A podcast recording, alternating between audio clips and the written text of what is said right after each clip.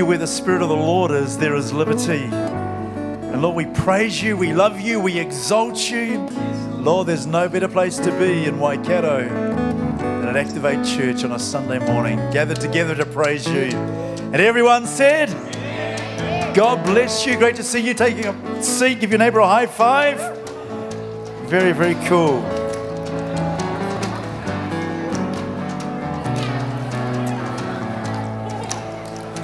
Well, give you a very warm welcome this morning to Activate. If this is your first or second time here, we invite you as the gathering concludes to help yourself to a white pack at the rear of the church, and there you'll find some details on the life of Activate. And if you would like some follow up, feel free to leave your details, and we would love to be in contact with you. So, church, let's put our hands together and welcome our visitors.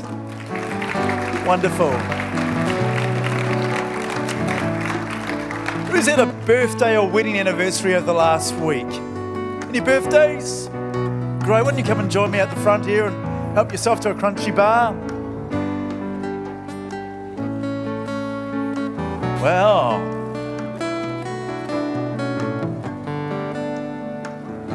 four years old. Wow, very special.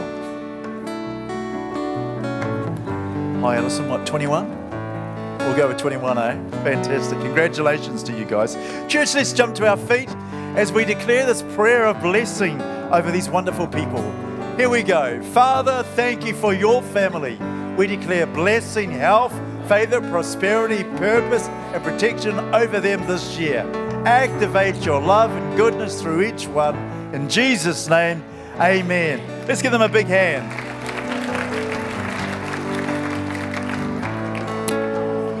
Very cool. Well, it's my pleasure to invite a couple of artists to join me. Who enjoys art? Art is great. So, Cornel and Riss, where are you? Let's give them a hand as they come.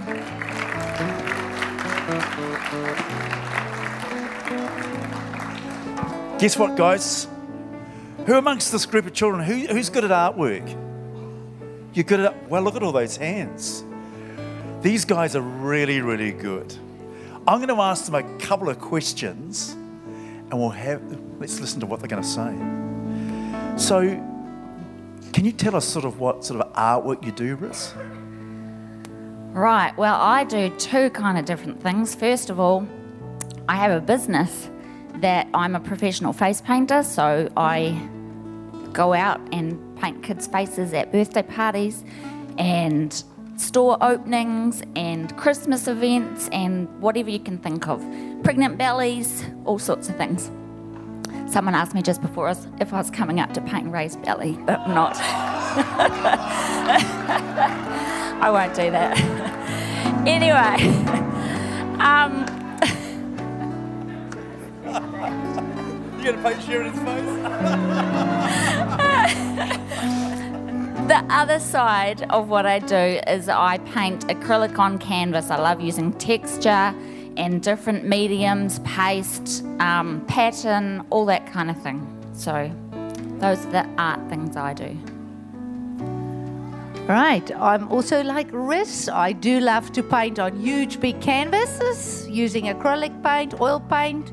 Love textures, and I'm a primary school teacher as well, so I do murals.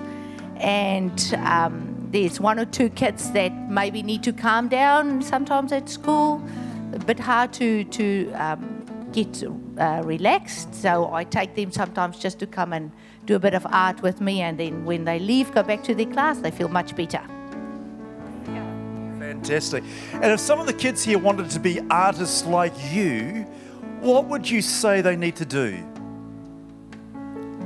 Practice and just do it, and realize that when you make a mistake, that's how we learn. We try it again, we learn something from that, and we just keep going and don't ever stop. Yes, I agree. My mum used to teach me how to draw, and that's how I started. She just would tell me I started drawing trees, and she said, Cornel, but a tree has got two lines. You can have a look, look carefully. There's a line on the left, and there's a line on the right, not just one line. And I will always remember because of that, I look carefully at what I draw. And then the other thing is always have pen and paper with you. Always draw. Keep practicing doing it and um, it, it's it's something that you do every day and, and the more you do it the better you get you don't you're not born just an artist straight away it takes a long journey One last question. How do you feel when you do your artwork?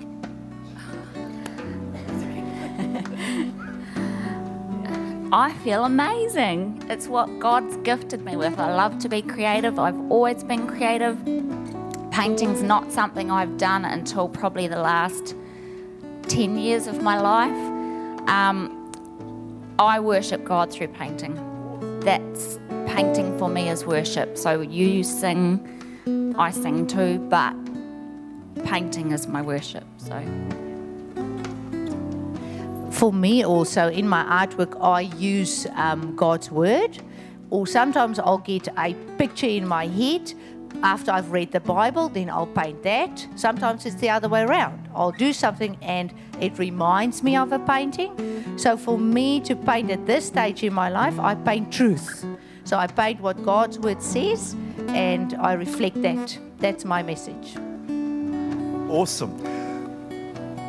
Oh, Liddy's painting in the in the um, foyer right now. Well, we have to go and have a look at that. I reckon these guys don't know this. I've set them up really. I reckon, yeah, Riss is a bit mad with me actually.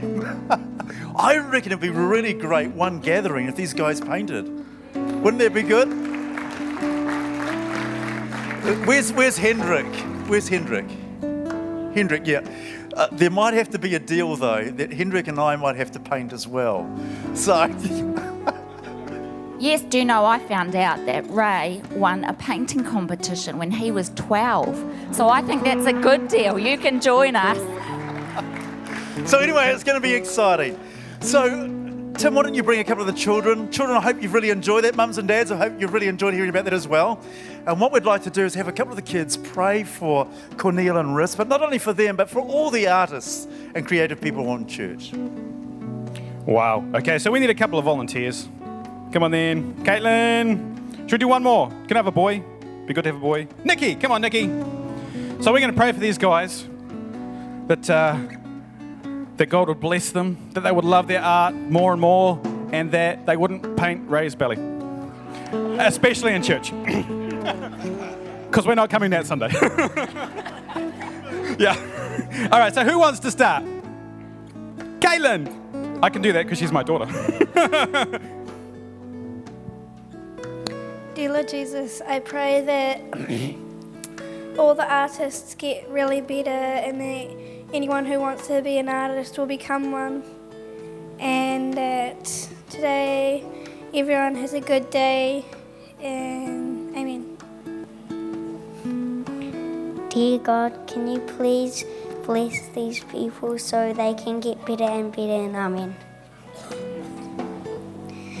Dear God, can you help these people follow these dreams and what they want to become and an artist and that they they know what they're doing and they just keep believing. Yeah, Lord God, we do thank you that you've made every one of us unique and that you've, uh, you've given these guys such awesome gifts and talents that, uh, that they can do these amazing things to worship you, Lord God. And we thank you for that. In your name, Jesus, amen. Awesome. These guys are really brave. How about we give them a big hand as they walk off? Thank you, guys. Well done. Thank you, Cornel and Riss. Fantastic stuff. Okay, kids, time to go for five and above out this side to kids program. Under fives out this way to Dynamites and Craze. Have an awesome time. Wasn't that cool? Very, very good. Okay, a few highlights for you.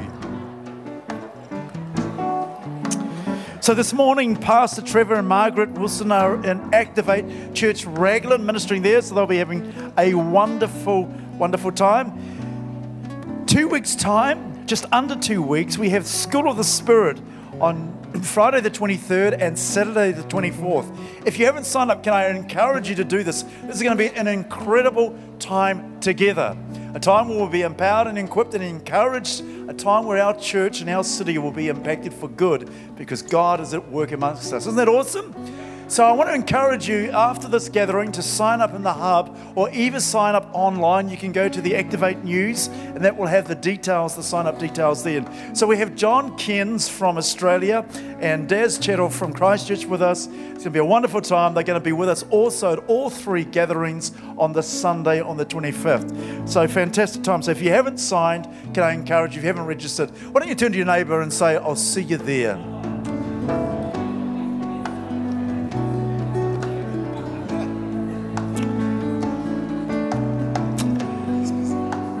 Can I encourage you too on Tuesday evenings, if you're free, 7:30 to 8:30, we have prayer gathering, and uh, there's a bit of an art theme going on. Last Tuesday, we had edible art. It was very tasty, very very nice, and so I want to really encourage you along. We have a fantastic time. I'm going to ask Tars what she enjoys about prayer gathering.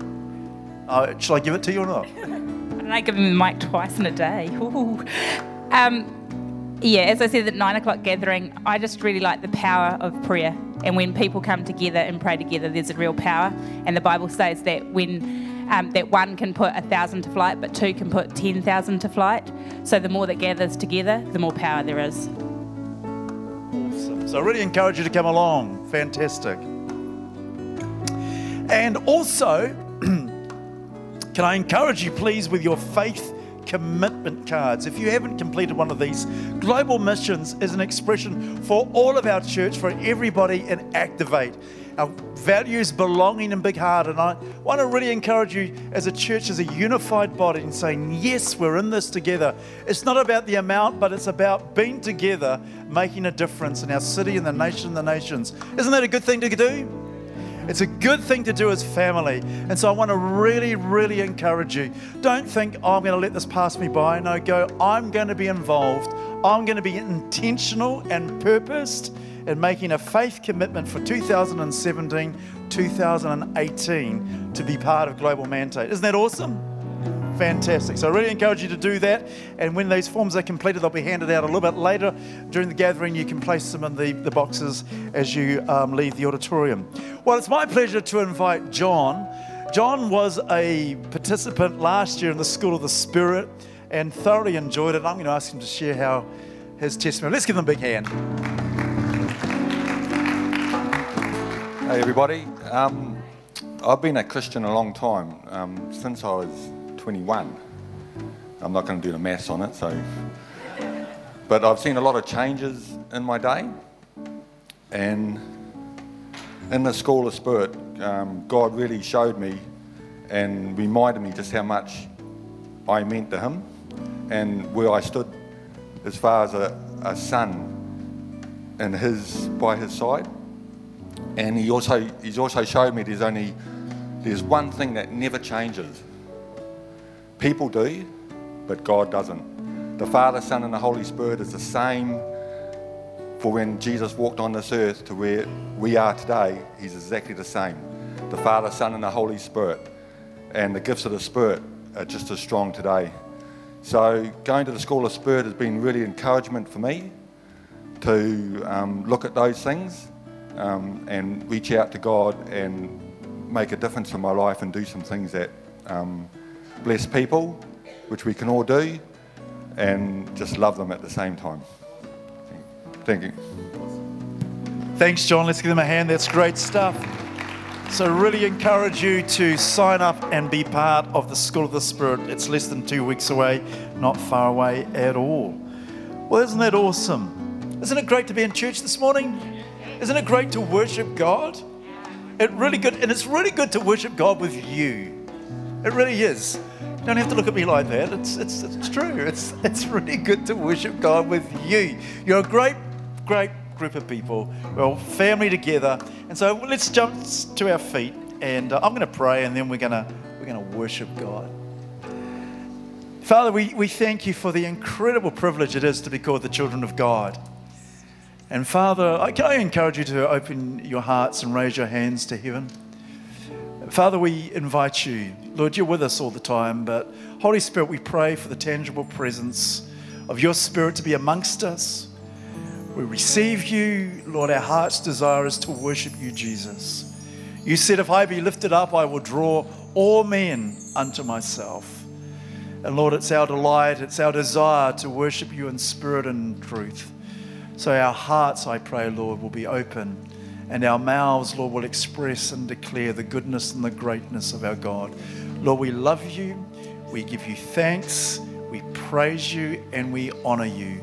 In Jesus' name.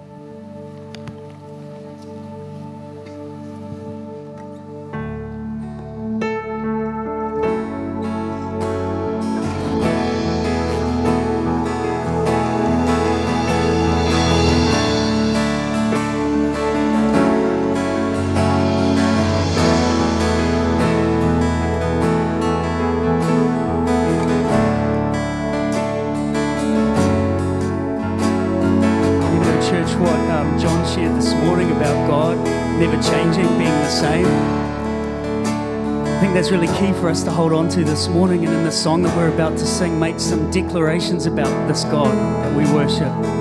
That He is good, He's our hope, He restores us. And this morning, as we sing out this song, let's sing it from our spirits this morning and make those declarations that this is the God that we worship today.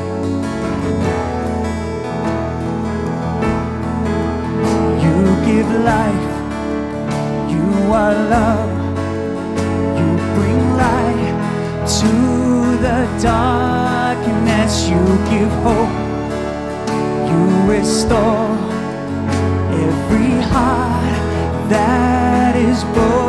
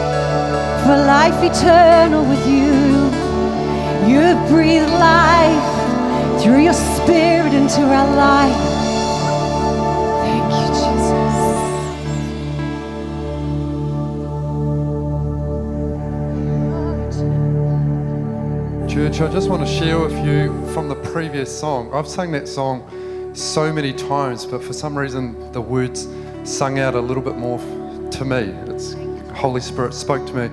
And the fact that the words say it's your breath in our lungs, and we call it, we praise you, God, from the breath in our lungs. And I, I had a revelation of that because it's the breath that He has given us within us, that for us not to praise Him with His breath that He's given us, we're actually withholding something that's His and not ours. It's not our breath, it's His breath that He's given to us. And so when we give our praise to Him, we're giving Him something from something that He's already given to us.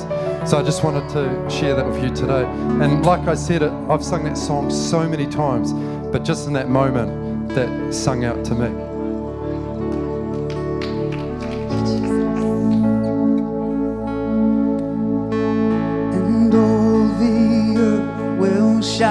Your praise. Our hearts will cry, these bones will sing. Great are you, Lord. All the earth will shout your praise. Our hearts will cry, these bones will sing.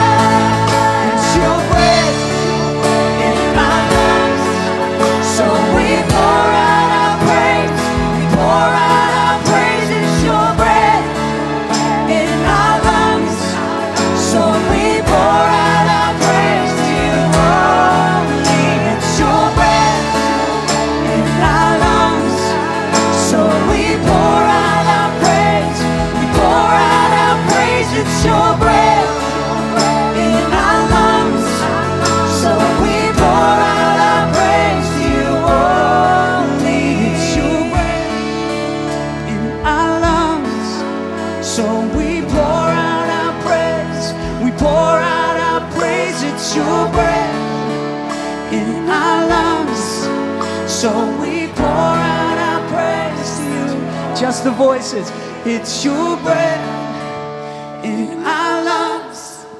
So we pour out our praise, pour out our praise. It's your breath in our lungs. So we pour out our praise to you only. Yes, Lord. Yes, Lord. Yes, Lord air in our lungs, oh Lord. Feel the breath on our lips, oh Lord.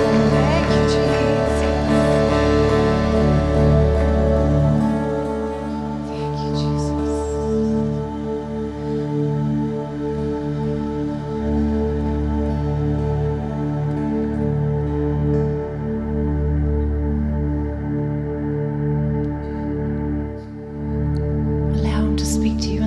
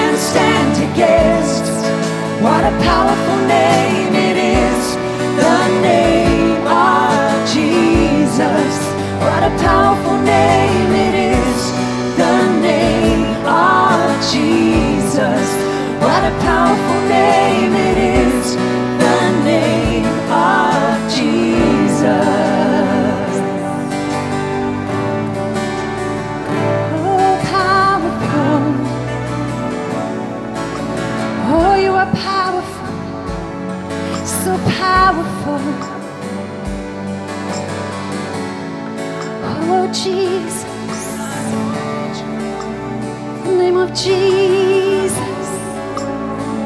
The name of Jesus. Come on. Oh, Jesus. Jesus. Jesus.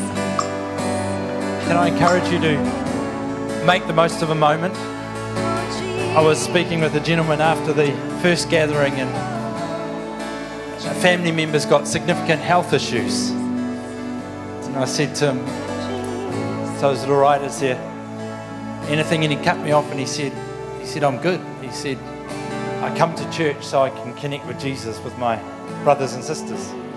He said, I connected with God this morning. And I don't know where you're at, I don't know what's going on in your world, but take the moment to connect with Jesus this morning.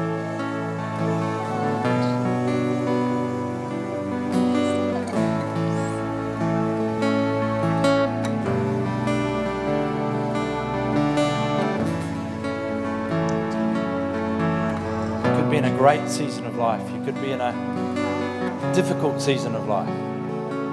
Take the moment, connect with Jesus.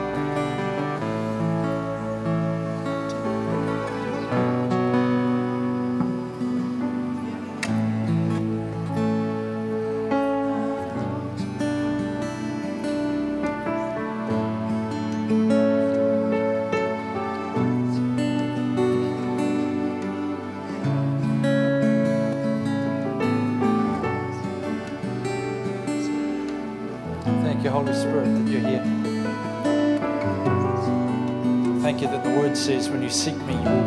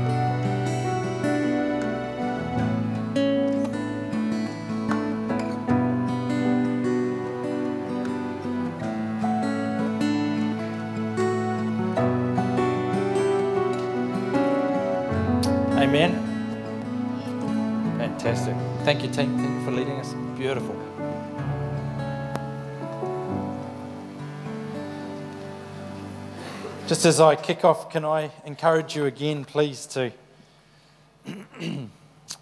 sign up for School of the Spirit?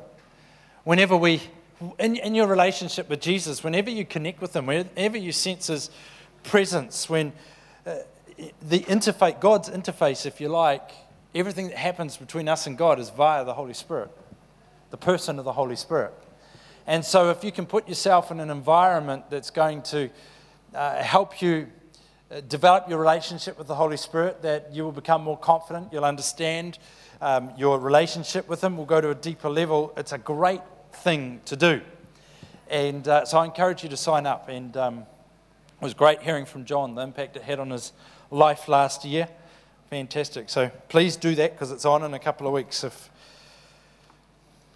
it'll be very good for you, very good for you. A purposed life is an intentional life. Fair? A purpose life is an, is an intentional life. I, a purpose doesn't just happen.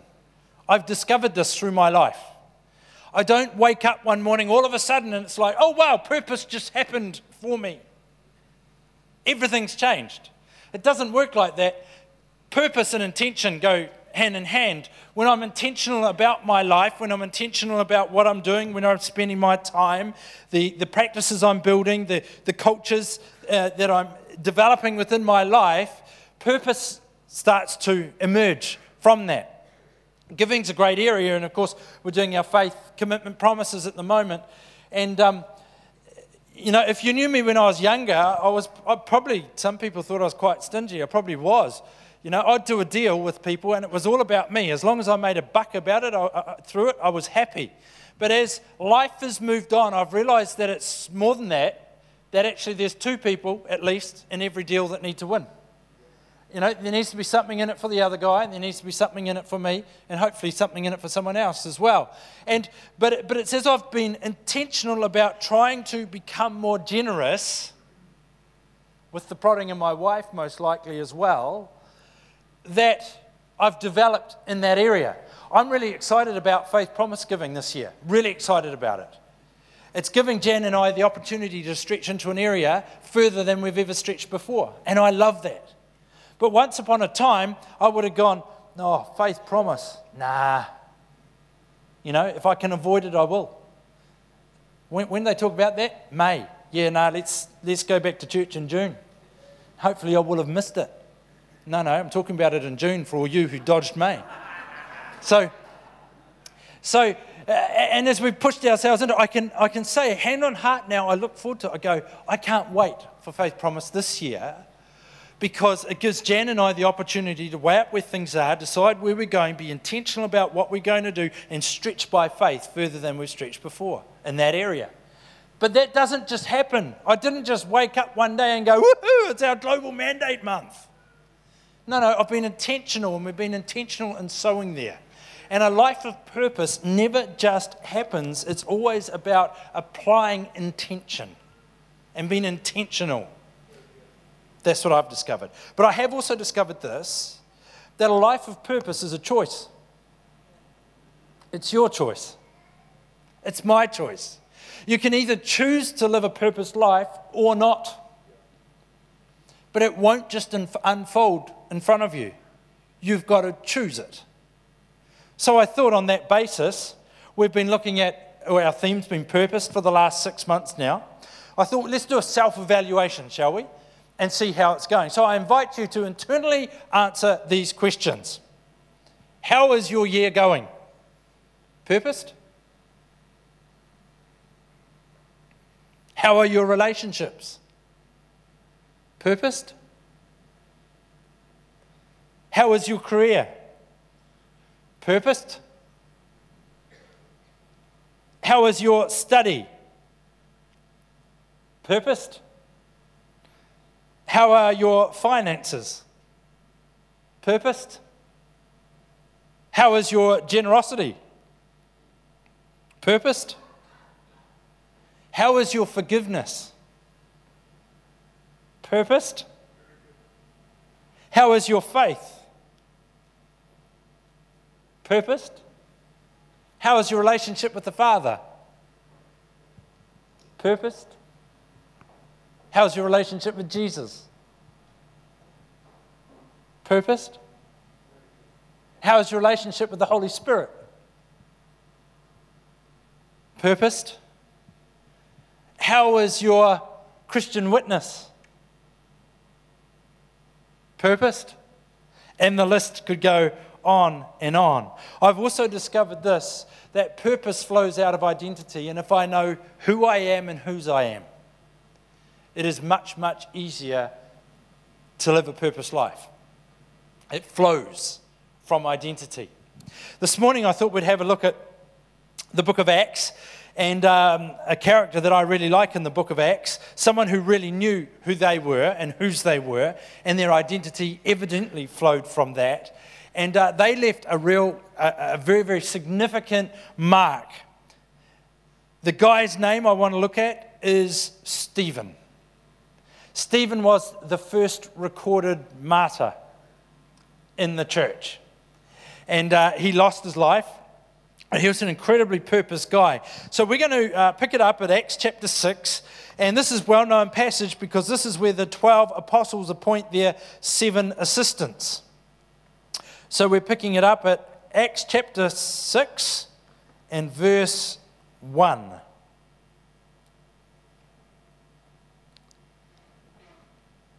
But as the believers rapidly multiplied,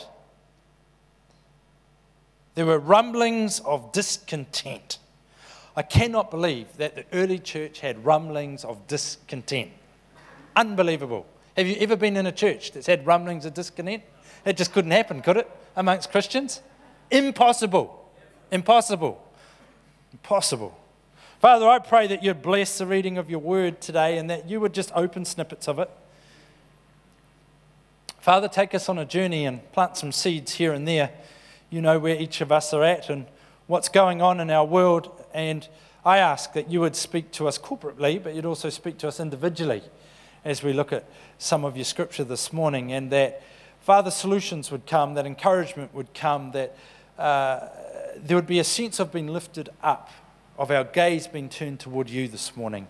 That would do us good and it would bring glory to you, I pray. In Jesus' name. But as the believers rapidly multiplied, were, there were rumblings of discontent. The Greek speaking believers complained about the Hebrew, uh, speaking believers, saying that their widows were being discriminated against in the daily distribution of food. So the 12 called a meeting of all believers. They said, We apostles should spend our time teaching the Word of God, not running food programs. And so the brothers selected seven men who were all well respected and full of faith and wisdom. We will give them this responsibility then we apostles can spend our time in prayer and teaching the word. It's really interesting there that, that there was conflict between these two groups of people. And actually, they go on and they, the, answer to the problem is to choose a group of seven, which was often the number they used in the culture of the day, uh, bringing together a leadership group of seven to solve the problem. Not only that, but the leaders were Greek speaking leaders. We know that because in a moment it lists their name. I find it interesting there that the apostles called together a group of seven Greek speaking believers to solve the problem for the Greek speaking believers. You may not find that interesting. I do. What's interesting about that? Often, if something is bugging you, you're the solution. Often, in, particularly in church life, if something is frustrating you, if something is annoying you, if you think this thing is not in whack, this needs to change, this should be different, you're most probably the solution to it. And it's probably God tapping you on the shoulder saying, You know that thing that riles you?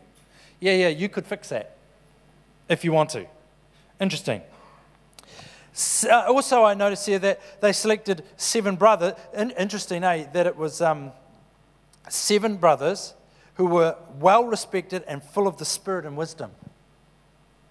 The spirit and wisdom. This is the same qualifications if you cast your mind back to Exodus chapter 18 that Moses used when he uh, put rulers or people over the groups of people, over the children of Israel, to help lead them. If you remember, um, Mo- things got out of whack. There were too many people. There was uh, too big a workload for Moses. He couldn't cope. And his father in law came and said, Look, I can help you. Um, I'll give you some advice to sort this thing out. What you need to do is put leaders over the thousands, the hundreds, the fifties, and the tens. And those people need to be full of faith and wisdom. Same qualification that's employed here. Same thing. Something in that. People full of faith and uh, people full of the Spirit and people full of wisdom. Everyone liked the idea, and they chose the following Stephen, a man full of faith in the Holy Spirit, Philip, Prochorus, Nicanor, Timion, Parmenius, and Nicholas of Antioch, an earlier convert to the Jewish, Jewish faith. These seven were presented to the apostles who prayed for them and laid their hands on them. Now, I find that bit fascinating as well because he could have just said seven were chosen and moved on, but he listed their names.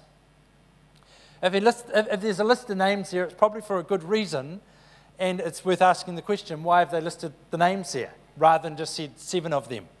And uh, if you look at their names, it's really quite interesting. So you've got seven, uh, Stephen, sorry, at the start.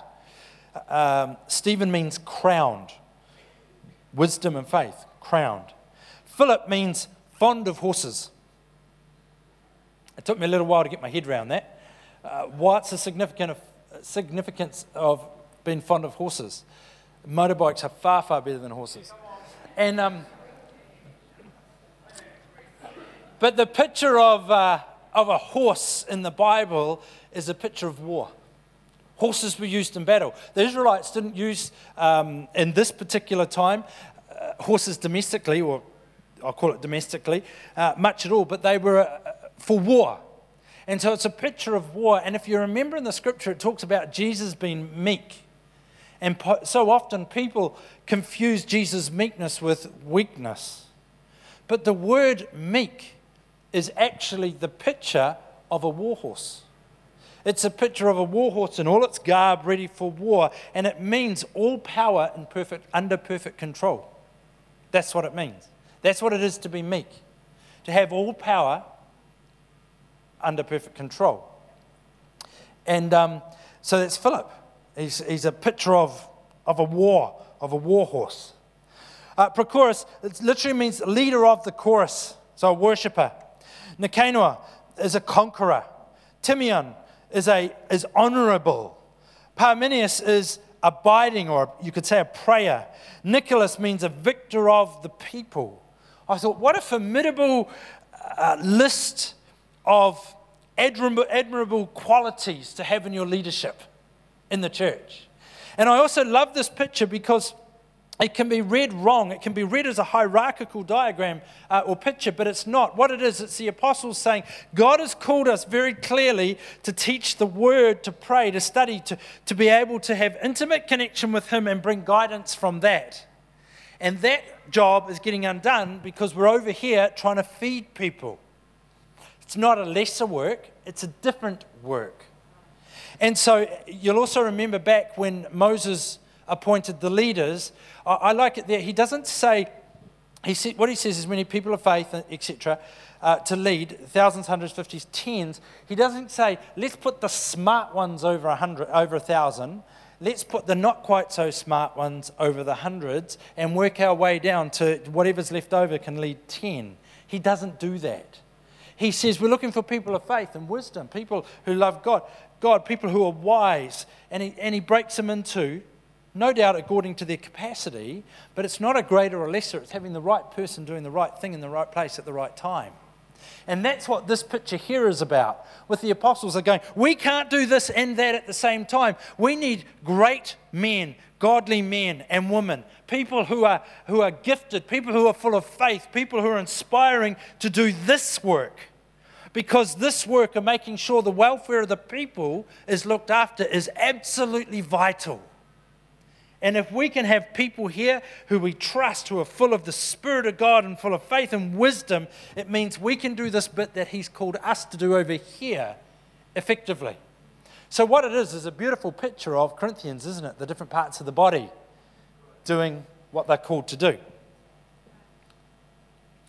These seven were presented to the apostles who prayed for them as they laid their hands on them. So God's message continued to spread. The number of believers greatly increased in Jer- Jerusalem, and many of the Jewish priests were converted too. Right, now we get to Stephen.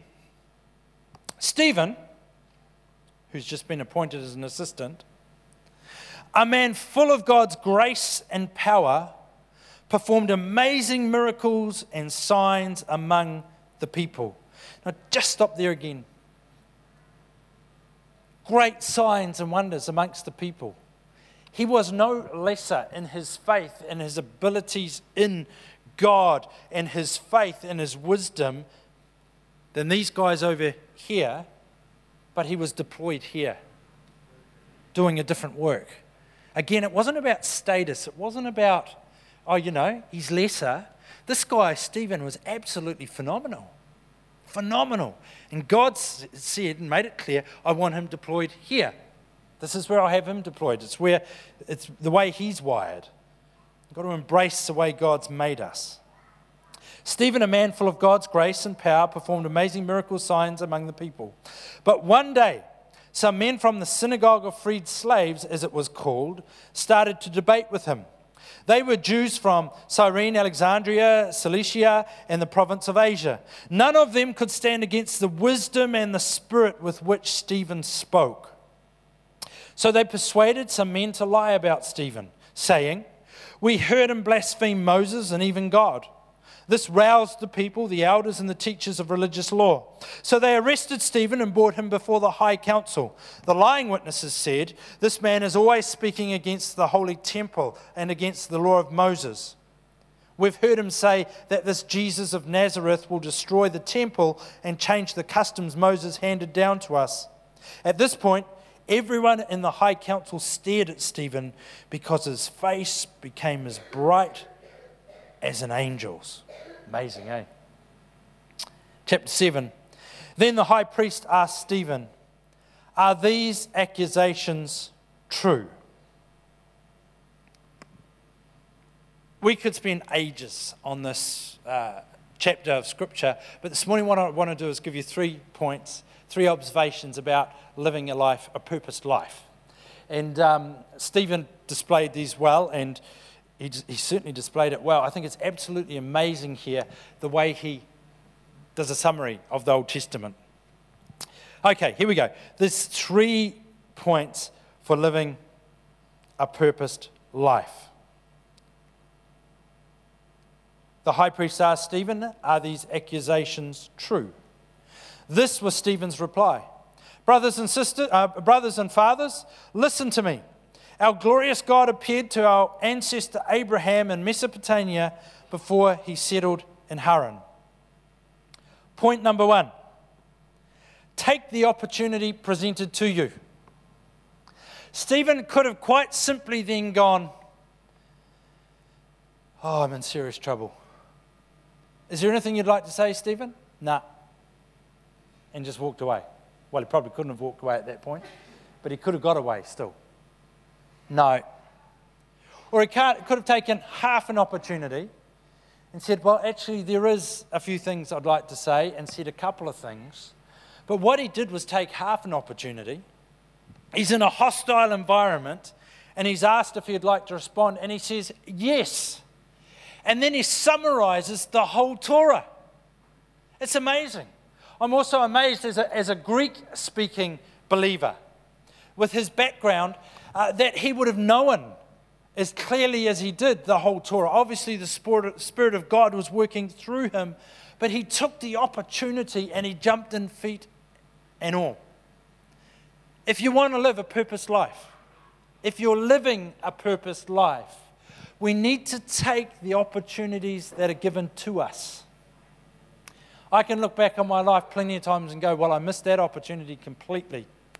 I dabbled with that one a little bit. Yeah, I seized that one for all I could.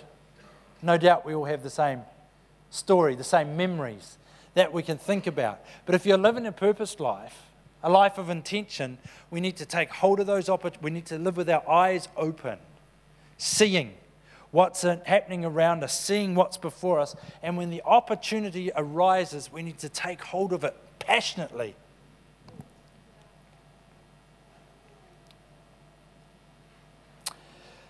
This was Stephen's reply Brothers and fathers, listen to me. Our glorious God appeared to our ancestor Abraham in Mesopotamia before he settled in Haran. God, God told him, Leave your native land and your relatives and come into the land that I will show you.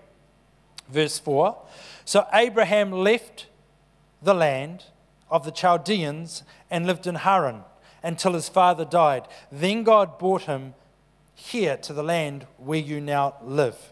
Second point to step into God's promises or to the promises of God requires leaving the familiar.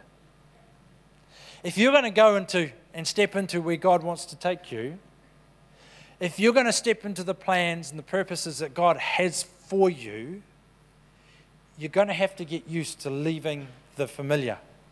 Because every level that God wants to leave you into, lead you into, you have to leave the familiar behind to step into a new level. Jan and I, when we were in Christchurch, I really believed that we were there for the rest of our lives. I had vision for what we were doing there. I knew we were called there. I believed that that was it for the rest of our lives. Yet God spoke, said, if you're going to pursue my plans, it's going to look different than what you think. We're shifting. Came to Hamilton and back to Hamilton. You've got to leave the familiar to step into all that God's got for you. I wonder how many of us in this room this morning are holding on to the familiar with all of our might, and it's stopping us moving into the promises of God. You can trust God if He's given you a promise, if He's called you into something. You can trust Him. It's incredible with vision. You know, you can see something a long way out. If you're a visionary type person, you can see it a long way out in the future. But to get to it, you've got to leave the familiar behind. And you cannot hold the familiar as you walk into the future, because if you do, by the time you get to what you saw in the future, it's already irrelevant. It's already out of date, it's already gone. You missed it. We actually got to let go to go forward. And as you walk, we can appreciate what God's got in front of us. We can wrestle with what God's got in front of us. We can wrestle with the promises. We can step into what He has for us in the future. If you see a city in the future, you can, uh, in the distance, you can see the outline of the city, but you often can't see the detail. You see the skyline. But as you get closer, things start to come into perspective. But unless you leave the familiar and move toward it, nothing changes. I wonder how many of us here this morning are so holding on to the familiar that we're basically stopping God leading us into something new, into the promises that He has for us.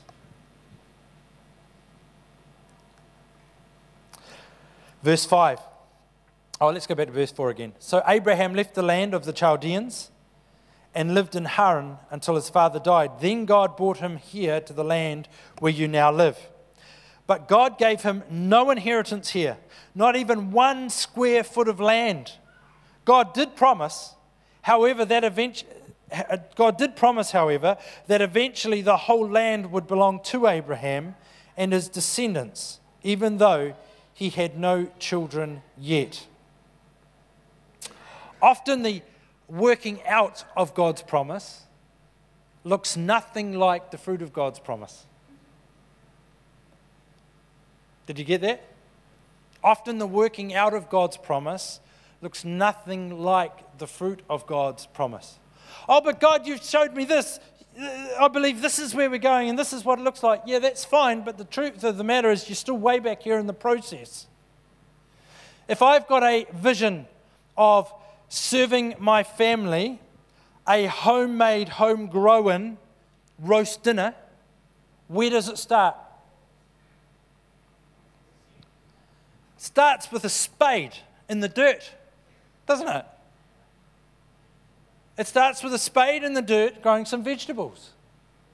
But my vision is a roast dinner, roast vegetables. And of course, it's incomplete without the meat. But that goes without saying. The veggies are just the complement. So that's the vision, but it starts way back here. Digging a garden, turning dirt, looks nothing like sitting down with friends or family eating a roast dinner. Yet, if I don't do this, I can't have that. That's right, isn't it? Yet, so often, we don't want to do this because it's beneath us. Or, I'm tired of doing this now. Do I have to weed that garden? Do I have to water that garden? Do I have to look at you? The answer is yes, you do, if this is the outcome that you want.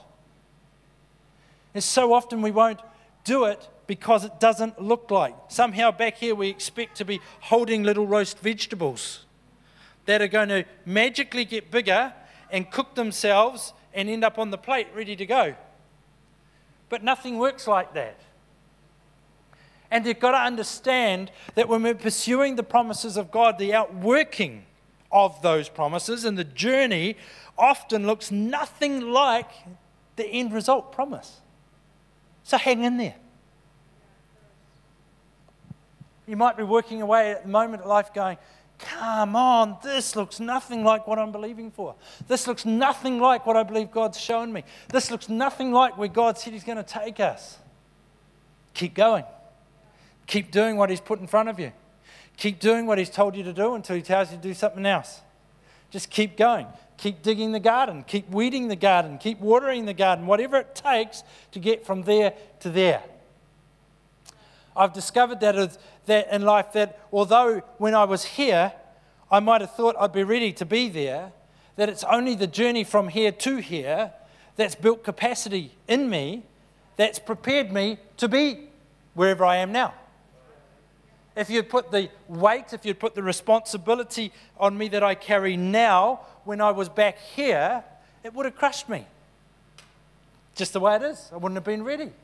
I wouldn't have known what to do. It would have, it would have hindered me where I would like to think that because I've allowed and kept doing whatever God's asked me to do, not that I've done it perfectly or made it, I'm not saying that, but I would like to think that it's prepared me to flourish where I am now.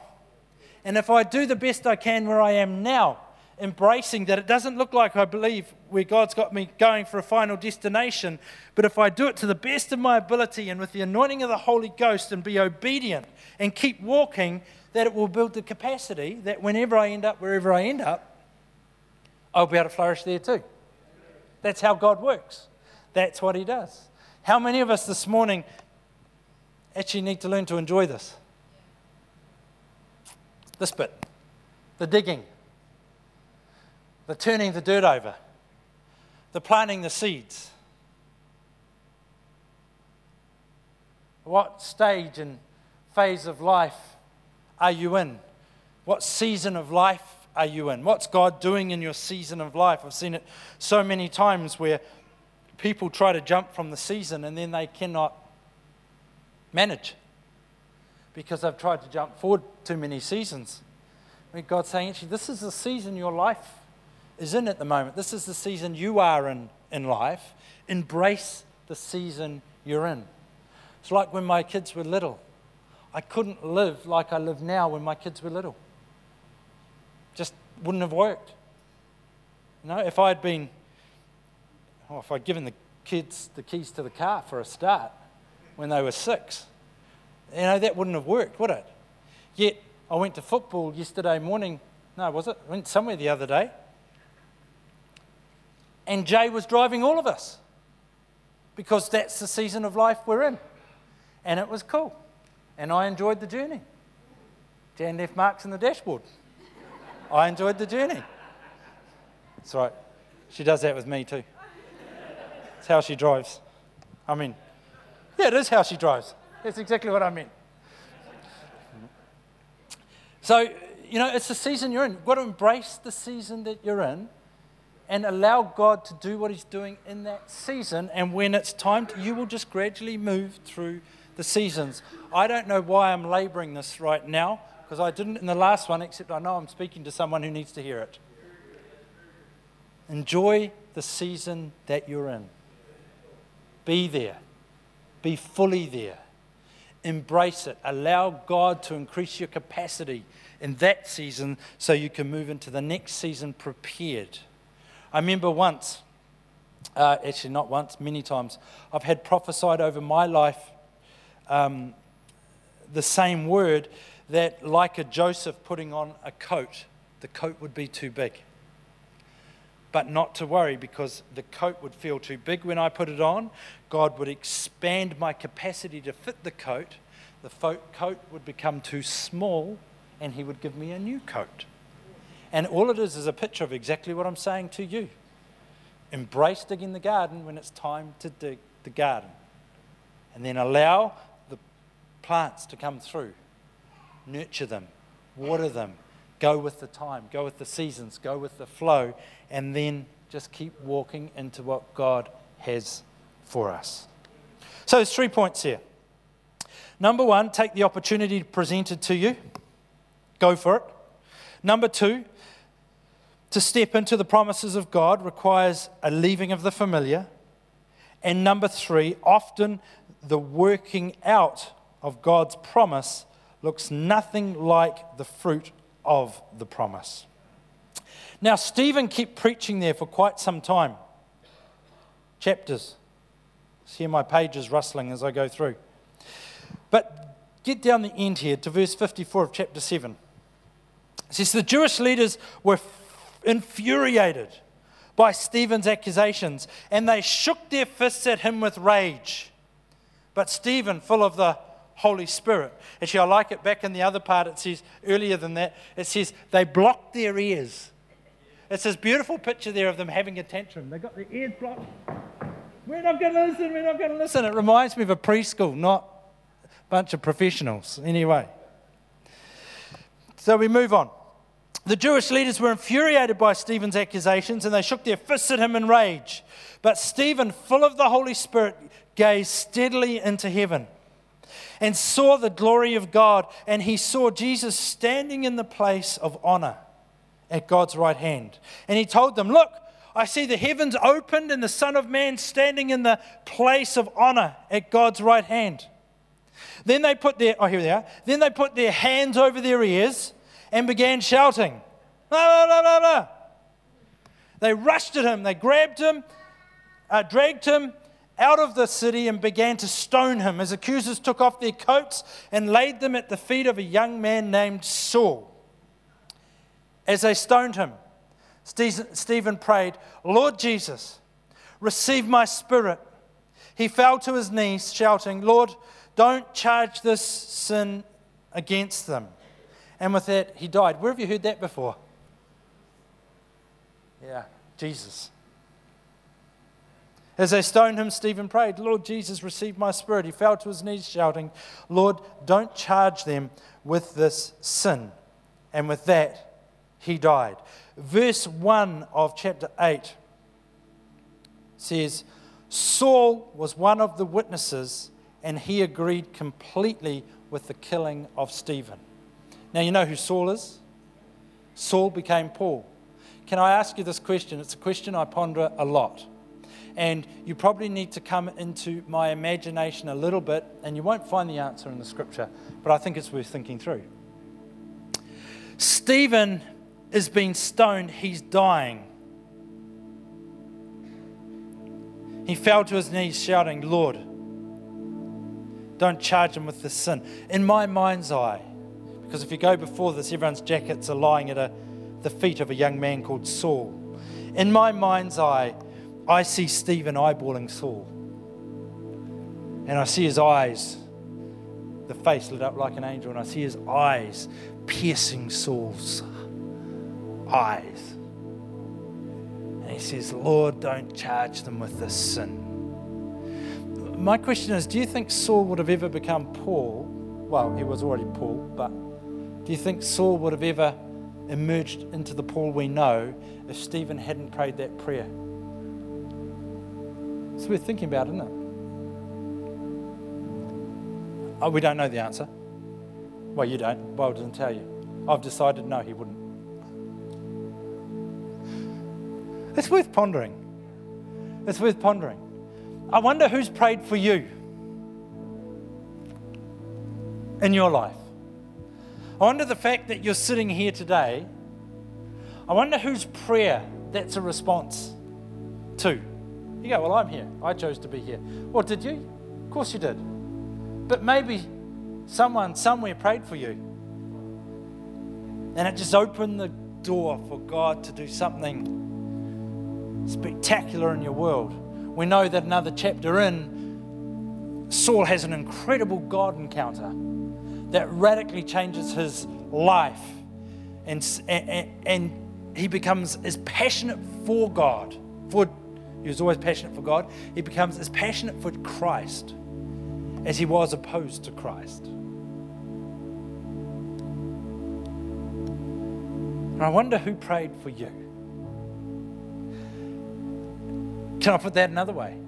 Who are you praying for? Again, you know, what, what's happening in your world? There'll be people in this room, and you know, you're really, really worried about what's happening with your kids, your kids' lives. Pray for them. Pray for them. You know, you'll be hearing your spouse, you're concerned about them. Maybe they're not walking with Jesus. You're worried about them. Pray for them. Just pray and keep praying. Friends, family members, pray for them. Workmates, pray for them. That person at school who's quite hostile because they know you're a person of faith, pray for them. That workmate who likes to rib you because they know you're a disciple of Jesus, pray for them. What could God do? I like to think that that prayer of Stephen actually sowed an incredible seed in Saul. And it wasn't too long after this event that Saul had the Damascus Road encounter. And so I like to think that there was a seed sown there that was churning and eating Saul up. And when he encountered uh, God, it just kind of everything dropped into place. I mean, ah, okay, I get it, I get it, I get it. Maybe you're here today and you're not in a relationship with Jesus. Maybe you're here today and for whatever reason you've stepped well back from your relationship with Jesus and you, you don't even know why you're here, except you are. Maybe someone prayed for you. Jan was watching a video clip last night of, um, can you remind me of the guy's name? Ian McCormack, the jellyfish man. And uh, if you know his story, he got stung by box jellyfish and died. And uh, had a really significant God encounter. And in that encounter, I believe from his testimony that God showed him that it was his mother that had been praying for him. And it was a, a significant encounter. He, he, uh, he saw his, himself passed away, saw himself in the morgue, all sorts of things. It's worth watching on YouTube if you haven't seen it. And God gave him an incredible opportunity to get his life right with Christ and then to come and tell other people about it. But his mother was praying. Who are you praying for? Who's praying for you? Can I ask you just to bow your heads for a moment, please? If you don't know Jesus Christ as your Lord and Savior yet, or if for whatever reason you've stepped well back from Him and you know today I need to step up again, I need to re engage with God, in just a moment I'm going to ask you to raise your hand. And you're not raising your hand to me, you're raising your hand to Jesus, but I would really like to acknowledge you this morning.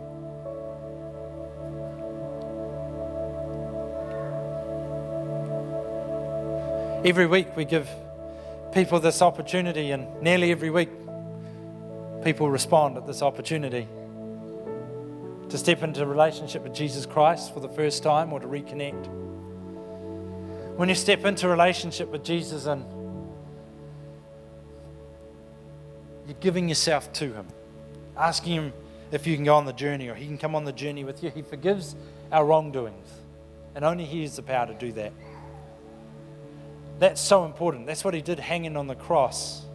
And when He was raised back to life, He made opportunity for every one of us to step into relationship with Him and walk through this life with Him, living the life that He planned for us to live, as well as eternity.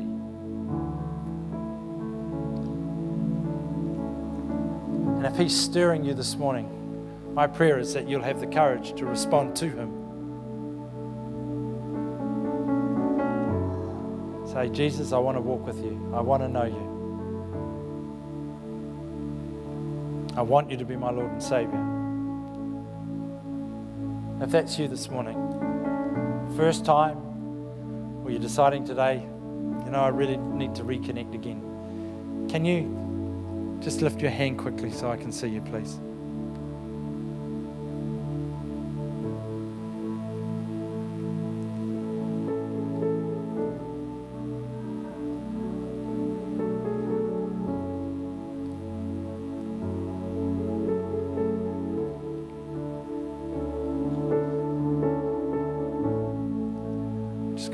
Couple of moments. I'm not going to draw it out.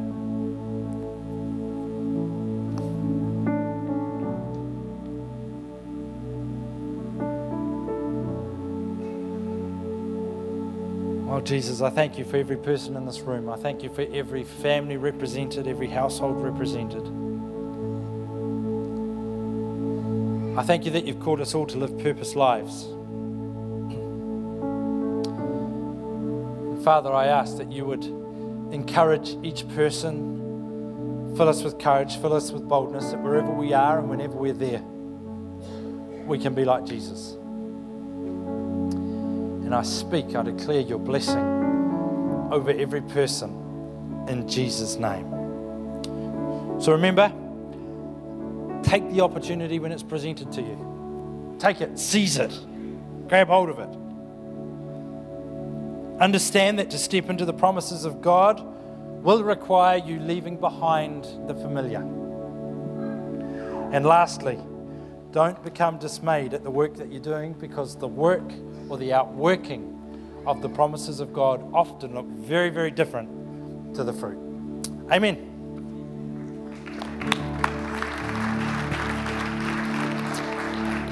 Great. Thank you so much, Sheridan. Wonderful message. Isn't that encouraging?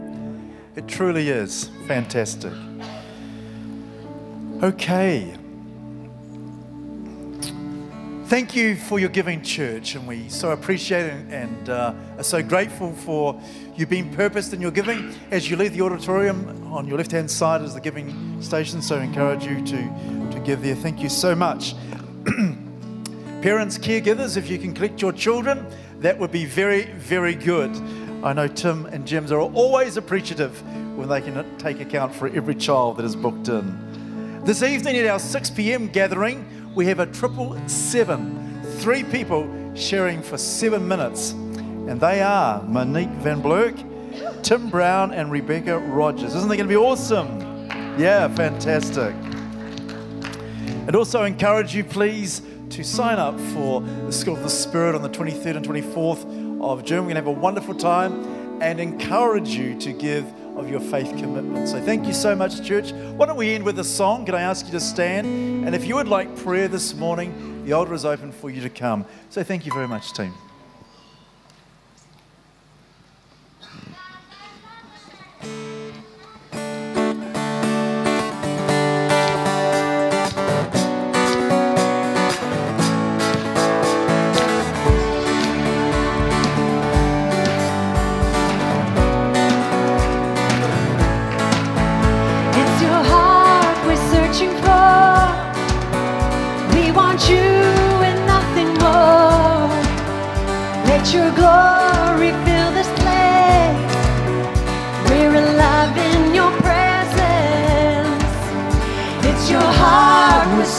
for.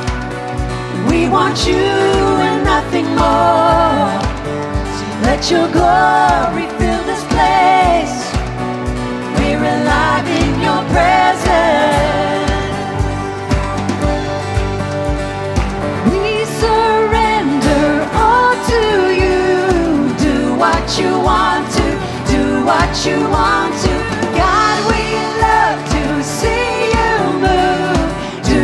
you want to, do what you want to. We surrender all to you.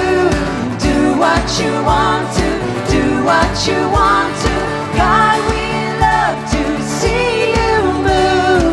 Do what you want to, do what you want to. Do what you want to.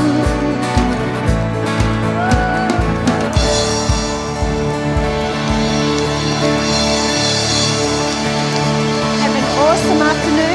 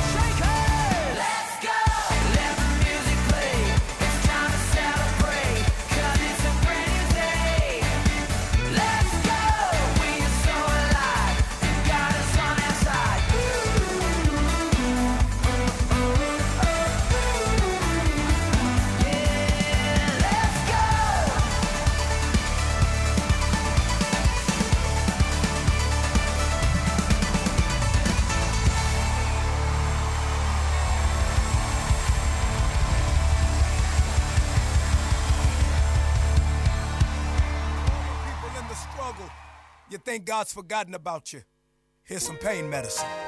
Let's go!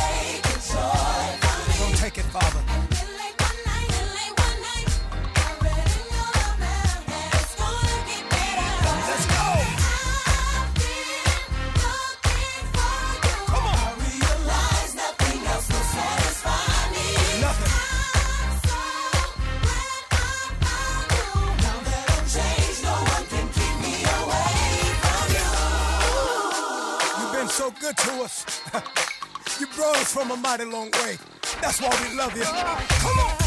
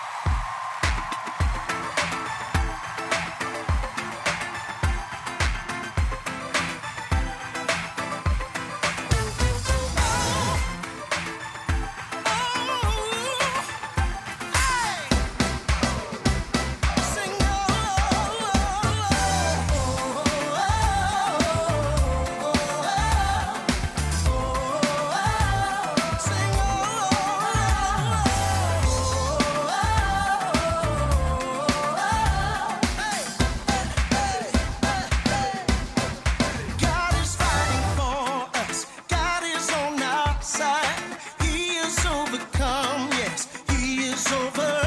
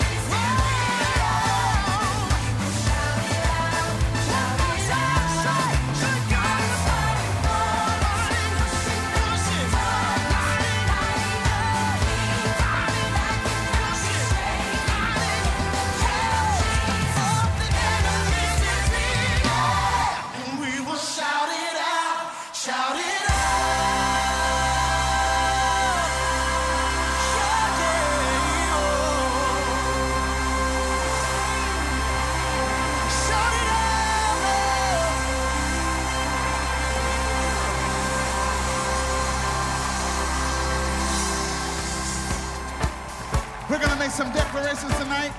We're decreeing and declaring some things in the spirit. The only thing in the world that's reliable is the word of God. Everything else is unreliable. That's why we declare this. Unreliable.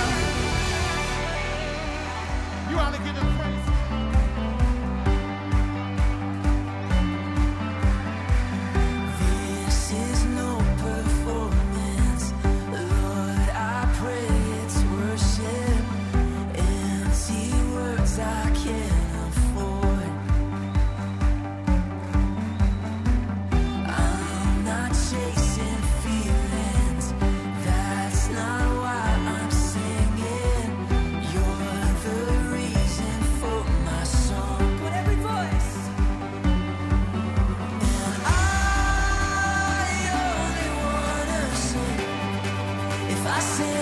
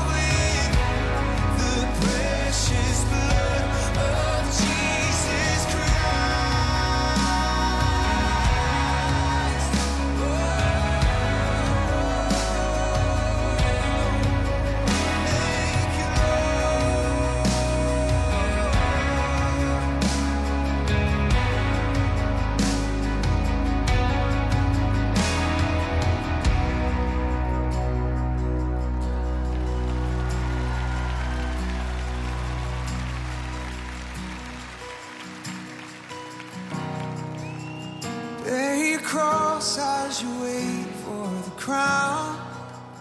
Tell the world of the treasure you found.